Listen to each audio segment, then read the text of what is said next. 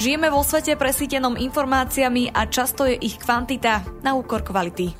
Dnes sme v situácii, kedy od pravdivých informácií nezávisí len naše politické presvedčenie, ale aj zdravie a život. V dnešnom dieli sa budem rozprávať s analytičkou Bezpečnostného centra Európskej hodnoty Veronikou Krátkou Špalkovou a riaditeľom Adapt Institute Matejom Kandríkom o obrane v informačnom prostredí Česka a Slovenska. Ešte predtým si ale vypočujte krátky prehľad správ. Twitter zrušil svoju politiku týkajúcu sa boja proti dezinformáciám o ochorení COVID-19. Je to ďalší znak toho, ako Elon Musk plánuje transformovať spoločnosť sociálnych sietí, ktorú kúpil pred mesiacom. Útočníci používajú populárnu výzvu na TikToku, aby nalákali používateľov na inštaláciu škodlivého malveru. K serveru Discord, ktorý vytvorili útočníci, sa doteraz pripojilo viac ako 30 tisíc členov a tento počet sa s pokračujúcim útokom neustále zvyšuje. Výsledky vyhľadávania na Twitteri po rozsiahlých protestoch súvisiacich s COVID-19 v Číne ukazujú záplavu spamu, pornografie a nezmyslov. Podľa odborníkov to na prvý pohľad vyzerá ako snaha čínskej vlády alebo jej spojencov prehlušiť informácie o demonstráciách. Prvá dáma Ukrajiny Zelenská na samite v Londýne hovorila o sexuálnom násilí, ktoré ruskí vojaci páchajú na ukrajinských obyvateľoch. Podľa nej ide o ďalší nástroj, ktorý Rusi používajú ako zbraň. Francúzsko podporuje plány na tribunál pre ruských predstaviteľov za vojnu na Ukrajine. Francúzsko je tak prvou západnou krajinou, ktorá tento návrh podporila. Predtým, než prejdeme na rozhovor, vypočujte si zistenia z nášho reportu, ktorý je podporovaný Pražskou kanceláriou Friedrich Neumann Foundation for Freedom. Najdominantnejšou témou medzi slovenskými dezinformačnými aktérmi bol výbuch rakety v Polsku z 15. novembra. Ten bol široko využívaný na kritiku mainstreamových médií a slovenskej vlády. Okrem toho proruskí aktéry odsúdili rezolúciu Európskeho parlamentu, ktorá vyhlasuje Rusko za štát podporujúci terorizmus. Podľa týchto aktérov je toto rozhodnutie irrelevantné a pokračovali v poukazovaní na iné nesúvisiace medzinárodné konflikty. Mnohí dezinformační aktéry tiež zdieľali rôzne protizápadné narratívy, ktoré v slovenskom informačnom priestore naďalej postupne naberajú na intenzite. Mnohé z nich sa priamo viazali na nežnú revolúciu, ktorá v roku 1989 znamenala začiatok konca komunistického režimu na Slovensku a v Českej republike. Dezinformátori vykresľovali obdobie komunistického režimu ako slobodné a hodné návratu.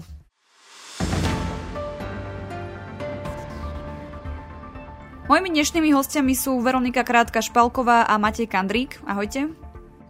Zdravím, dobrý den. Dobrý deň. Sú podľa vás témy obrany a bezpečnosti v oboch krajinách riešené dostatočne? Dostáva sa im zaslúženej pozornosti?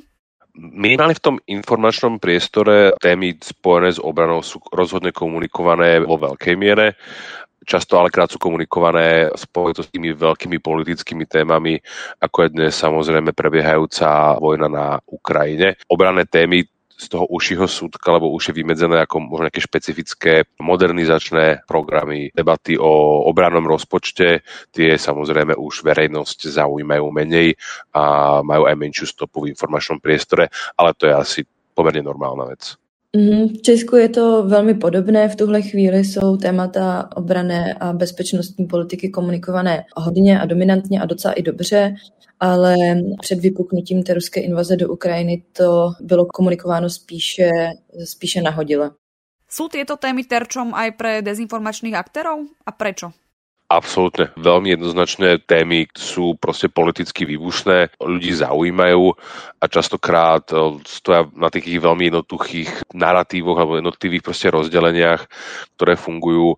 Typicky vojna na Ukrajine, ktorá je prezentovaná častokrát ako konflikt medzi Spojenými štátmi americkými a Ruskom, kde Ukrajina figuruje len nejaký proxy aktér, alebo tie uh, už tvrdšie konšpiračné teórie o ukrofašistických bandách, ktoré na Ukrajine páchali genocidu ruského národa, vlastne, vlastne vidíme preberané narratívy, ktoré používa priamo Kremel, priamo Rusko na legitimizáciu svojej agresie voči Ukrajine.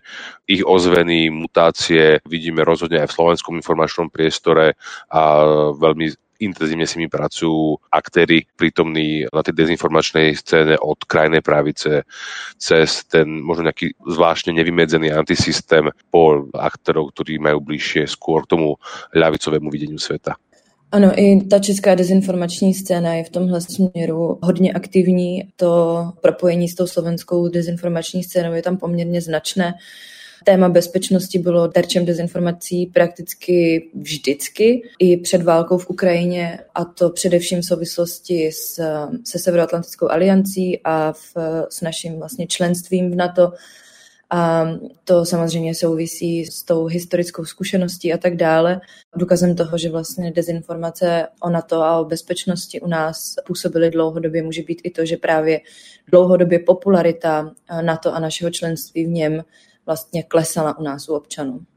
Veronika to popísala ozaj skvelo. Ja by som možno len doplnil znova, ako sa vlastne tie užšie obranné témy preklápajú do tých širších politických až geopolitických tém alebo nazerania. No akože my aj tak možno neriešime to samotné na to, ako funguje, ale vnímame ho ako nejakú zase zástupnú jednotku záujmov Spojených štátov, a celkového ukotvenia našich krajín, či už Českej republiky alebo Slovenskej republiky, smerom na západ v euroatlantických štruktúrach skôr tieto veci sú diskutované z toho vysokého politického hľadiska, geopolitického ako e, nejaké špecifické obrané plánovania na to, samozrejme, alebo ďalšie otázky s tým spojené.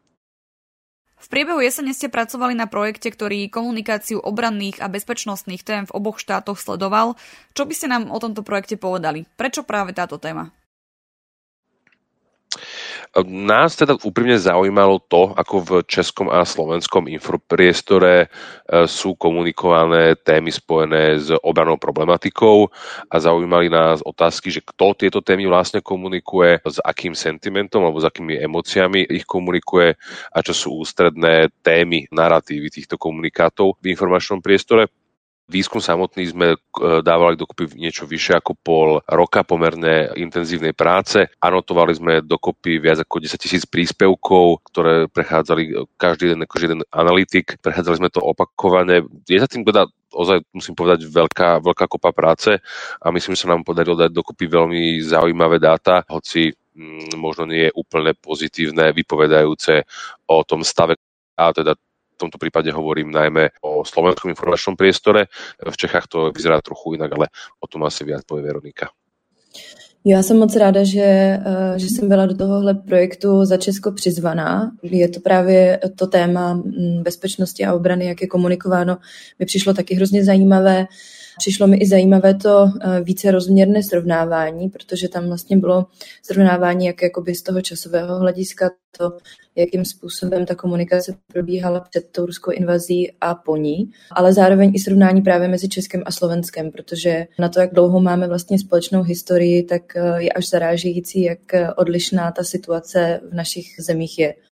Ako by ste teda porovnali slovenský a český informačný priestor? Vidíte nejaké zásadné rozdiely, napríklad v spomínaných sentimentoch či zdrojoch dezinformácií?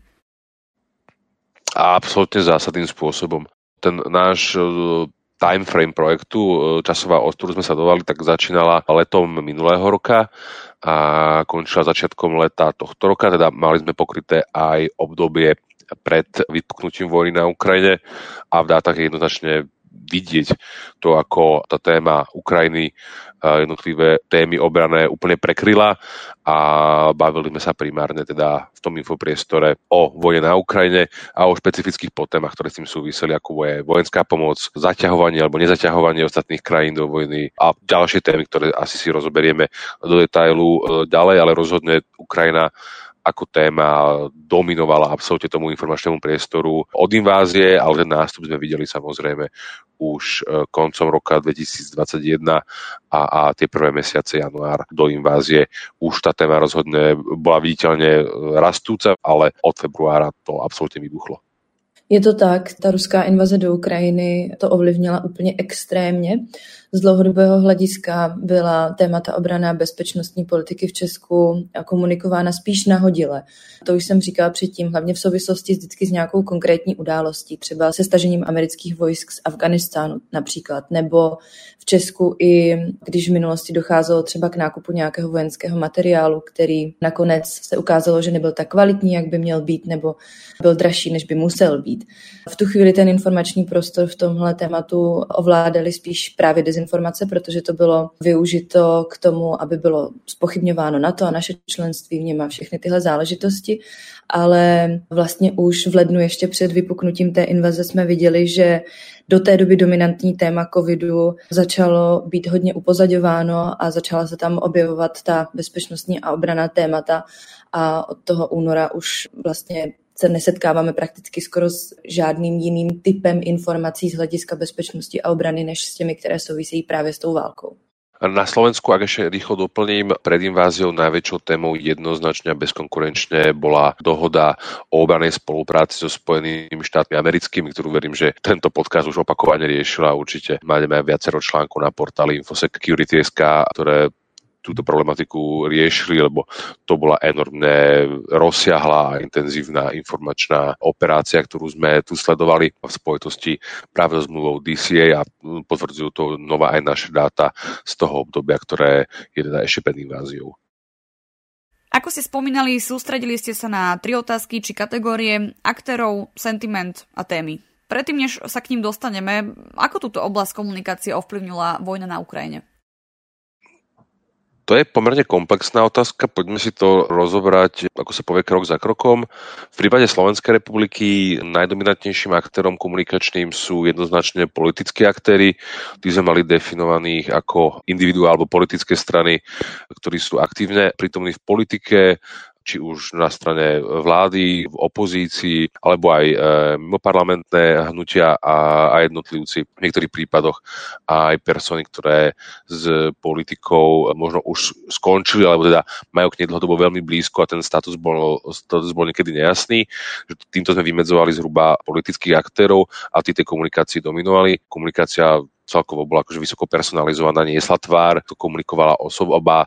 Ak poviem e, príklad ministra obrany Jaroslava Naďa, tak jeho komunikácia ako politického aktéra bola ďaleko úspešnejšia e, než komunikácia napríklad ministerstva obrany alebo ministerstva zahraničných vecí či ozbrojených síl ako inštitúcií, že v tomto smere politickí aktéry mali jednoznačne navrh. Ďalším pomerne silným hráčom boli neprekvapivo mainstreamové médiá a potom sa tam, tam vyskakovali znova tie inštitúcie, kategória influencerov, ktorá bola takou úplne zaujímavou kategóriou, do ktorej sme radili rôzne facebookové stránky, profily blogerov, ktorých nemožno možno úplne jednoznačne zaradiť ani ako politických aktérov, ani ako média.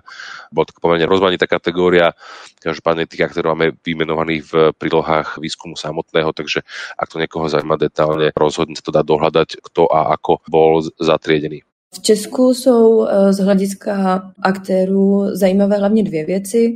V komunikaci dominovala mainstreamová média, ale nejefektivněji komunikovali politici. U nás vlastně, eh, to je ten jeden z rozdílů mezi Českem a Slovenskem, u nás velmi dobře fungují veřejnoprávní média, která v tom informování veřejnosti hrají zásadní roli.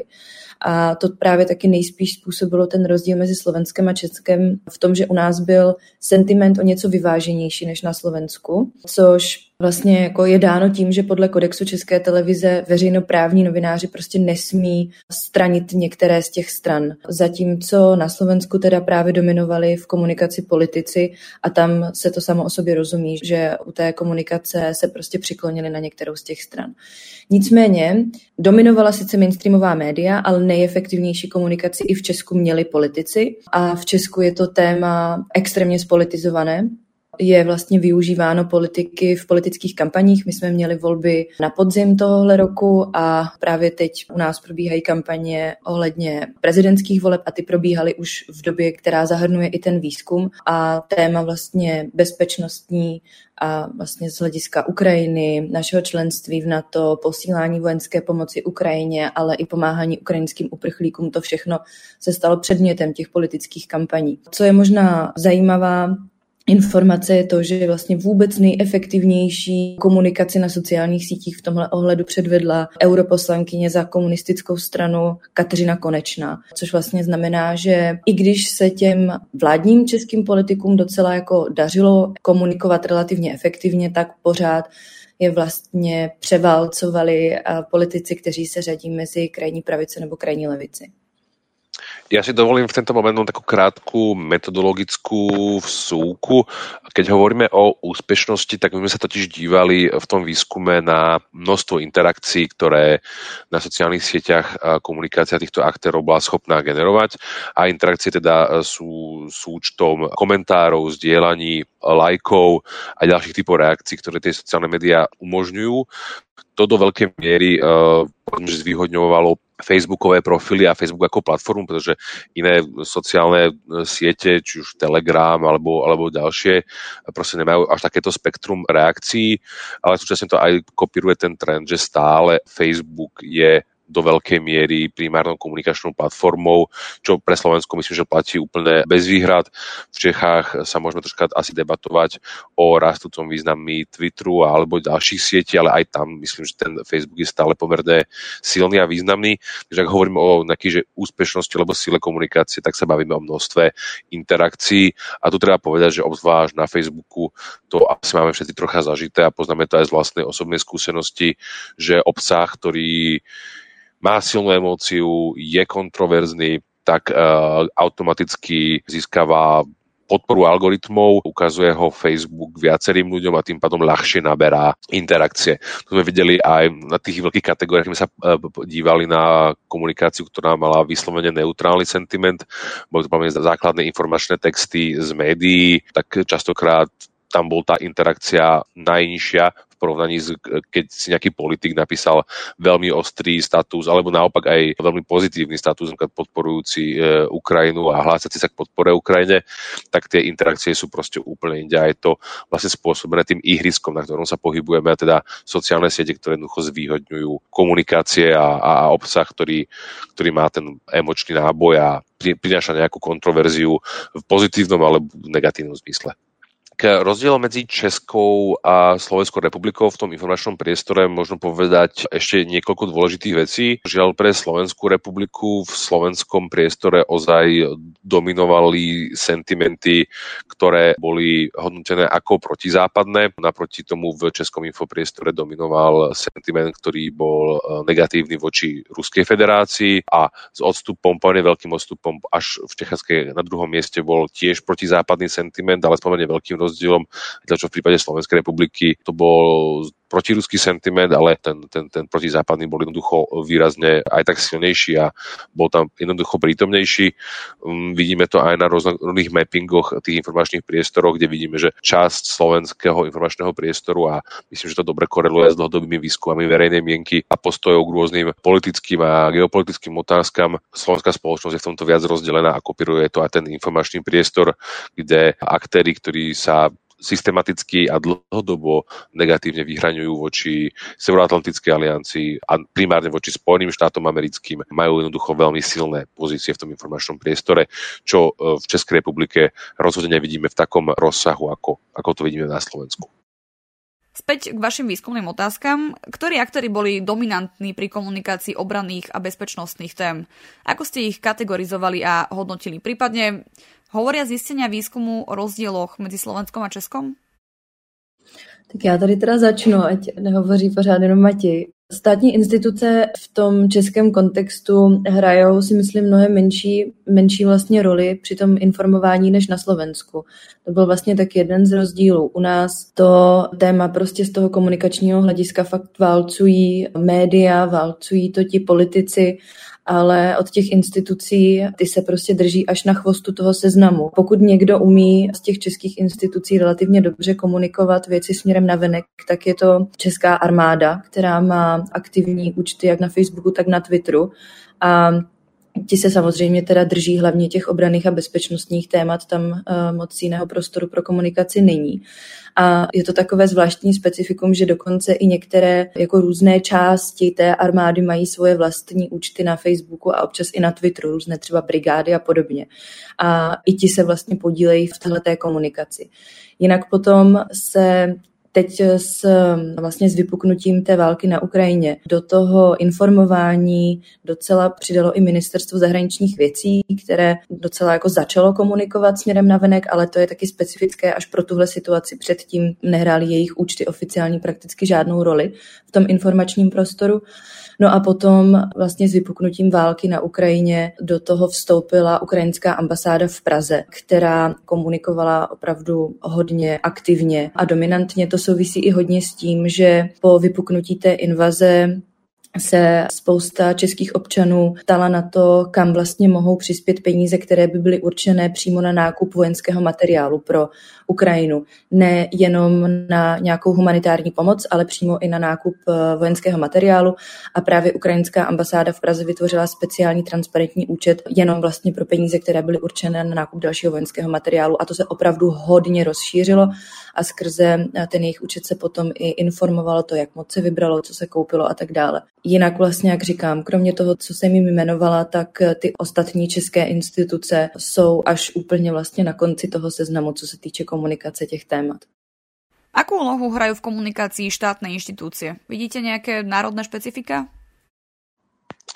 Eh, na Slovensku vidíme pozitívny trend v tom, že inštitúciám sa darí komunikovať čoraz lepšie a lepšie. Vidíme to jednoducho práve na tom stúpajúcom počte interakcií, ale aj množstve obsahov, ktoré inštitúcie jednoducho produkujú a dávajú na tie sociálne siete. To je pozitívna záležitosť. Myslím, že sa tam už prekresluje pomaly navyšovanie kapacít na komunikačných odboroch alebo vytváranie úplne nových odborov strategickej komunikácie naprieč štátnou správou, či už hovoríme o ministerstve obrany, vnútra, zahraničné veci, na úrade vlády, že tieto veci pomaly začínajú plniť svoju prácu a vidíme tam rastúci pozitívny efekt. Samozrejme stále tá ich e, komunikácia je o niečo slabšia, ako som už naznačil, keď niečo komunikuje osobne minister obrany Jaroslav Naď, tak to funguje trocha v inej rovine, e, čo sa týka interakcie, ako keď niečo komunikuje ministerstvo obrany ako, ako, ako profil, ako facebooková stránka. To je ale asi niečo, niečo prirodzené, ale v tomto smere by som chcel kolegov v inštitúciách podporiť, že tá práca je jednoducho má zmysel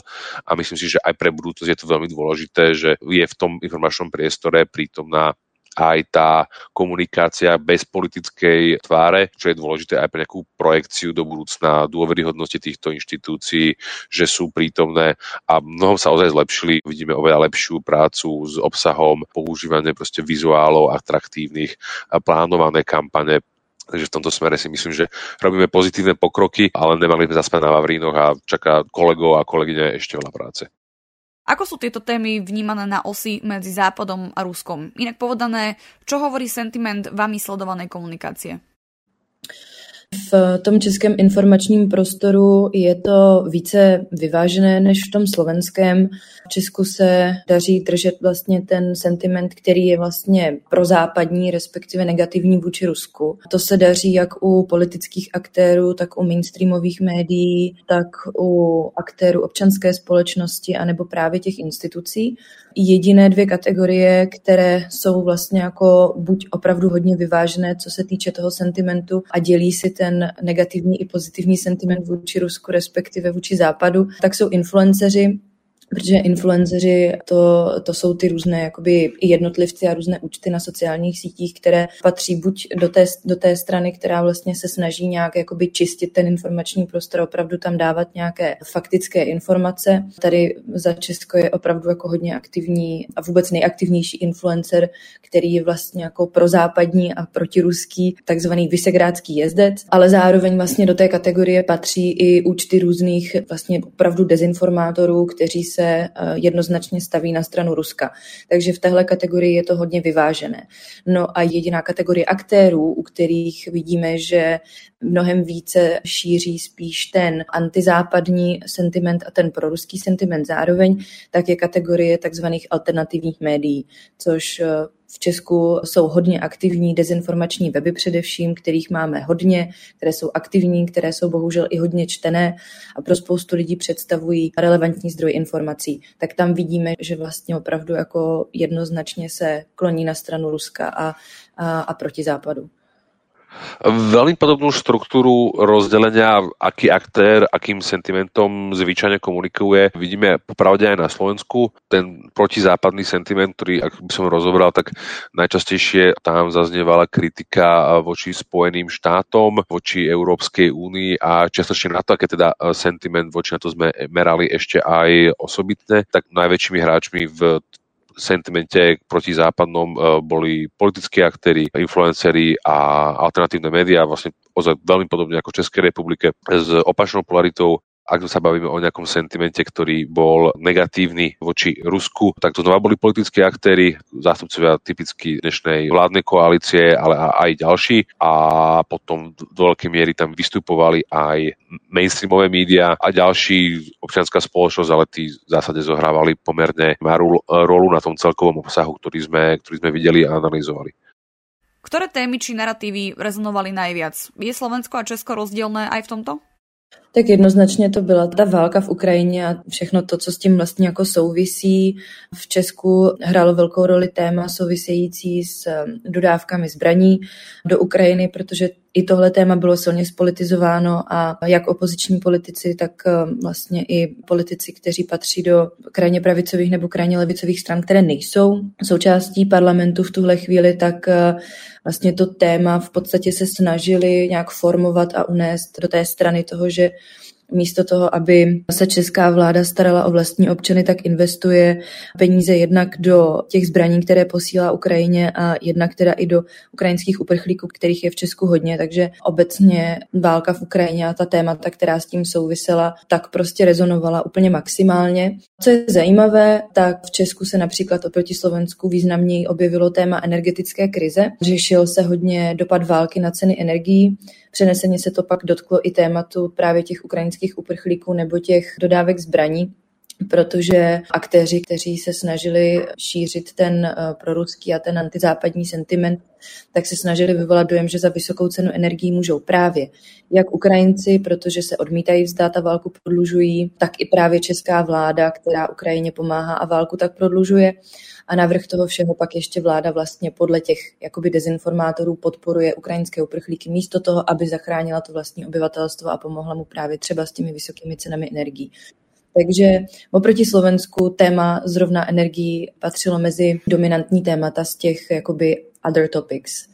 Zo Slovenska asi vypíštem jednu takú zaujímavosť, ktorú sme pozorovali na Slovensku, ale v Českej republike už nie. A to bolo používanie iných konfliktov, typicky vojny v Juhoslávii alebo vojny v Iraku, ako istým akože odvádzaním pozornosti a poukazovaním na to, že NATO alebo západný svet nemá morálny kredit nejakým spôsobom kritizovať Rusko za to, čo robí, lebo pozrite sa na to, čo my sme my robili v Juhoslávii, čo sme robili v Iraku, alebo teda vyskytovala sa tam aj Afganistan hoci ten menej, že tomu dominovala tá Juhoslávia a Irak. Juhoslávia neprekvapivo ešte aj s apelom na nejaké slovanské bratstvo Srbov a, a Slovákov. Sme jednoducho videli používanie týchto proste historických prímerov na nejakú delegitimizáciu a zrušenie toho morálneho posta na to k tomuto konfliktu, ktorý znova nejakým spôsobom legitimizoval to, že čo my vlastne môžeme o tom hovoriť, veď sme takí istí, ak nie ešte horší. Táto ačohentizmus, ak by som to nazval, e, taktika ačohentizmu na Slovensku bola pomerne silne prítomná, v Čechách sme ho nenašli takmer, e, takmer vôbec, čo bolo pomerne akože zaujímavým zistením a naopak zase, ako už Veronika spomínala, e, v českom priestore našli pomerne veľa vecí, ktoré komunikovali odchod spojeneckých síl z Afganistanu, čo napríklad na Slovensku bola téma, ktorá, ktorá sa vyskytovala len minimálne. Takže sú tam takéto zaujímavé rozdiely v špecifických témach, špecifických oblastiach, kde sa ukazuje, že rozhodne ten český a slovenský infopriestor nie sú podobne štruktúrálne, nie sú podobne v tých témach špecifických, ktoré nás zaujímajú a rozhodne nie sú podobné ani v tých prevažujúcich sentimentoch a orientáciách. Já to možná ještě jenom v rychlosti doplním. To, co se ještě objevovalo, myslím si, že na obou stranách opakovaně, tak byla nějaká snaha vyvolat dojem, že jak Česká, tak Slovenská republika jsou vlastně vtahovány do nějakého konfliktu, který jakoby není náš, do kterého vlastně nemáme, nemáme co mluvit. To se třeba v Česku objevilo jak u Afganistánu, potom co vlastně tam začali na turnusy jezdit i čeští vojáci, Tak to se jako objevovalo i předtím, ale teď s tou válkou v Ukrajině se hodně opakovaně objevovalo, že vlastně nás česká vláda a stejně tak vlastně i ukrajinská vláda snaží vtáhnout do konfliktu, který vlastně vůbec jakoby nás neměl zajímat. Presne tak, toto fungovalo aj na Slovensku, my sme to nazvali akože pozícia falošnej neutrality a čo je takou zaujímavosťou, že pomerne často bola spájana s obdivom k postoju aktuálnej maďarskej vlády Viktora Orbána k vojne na Ukrajine, kde zjednodušene povedané humanitárna pomoc áno, vojenská pomoc nie, lebo to hrozí našim vťahnutím do konfliktu, ku ktorému by náš postoj mal byť neutrálny. Hovorí riaditeľ Adapt Institute Matej Kandrík a analytička Bezpečnostného centra Európskej hodnoty Veronika Krátka-Špalková. Ďakujem za rozhovor. Díky za pozvání. Ďakujem veľmi pekne. Ak sa vám tento diel páčil, môžete nás podporiť či už jednorázovo alebo pravidelne cez Patreon. Umožnite nám tak vytvárať nielen kvalitný obsah, ale tiež budovať komunitu ľudí, ktorí rozumejú potrebe zdravého a transparentného infopriestoru. Viac informácií nájdete na stránke infosecurity.sk v sekcii podpora. Na príprave podcastu sa podielal Peter Dubovci. Verím, že si nás pustíte aj na budúce.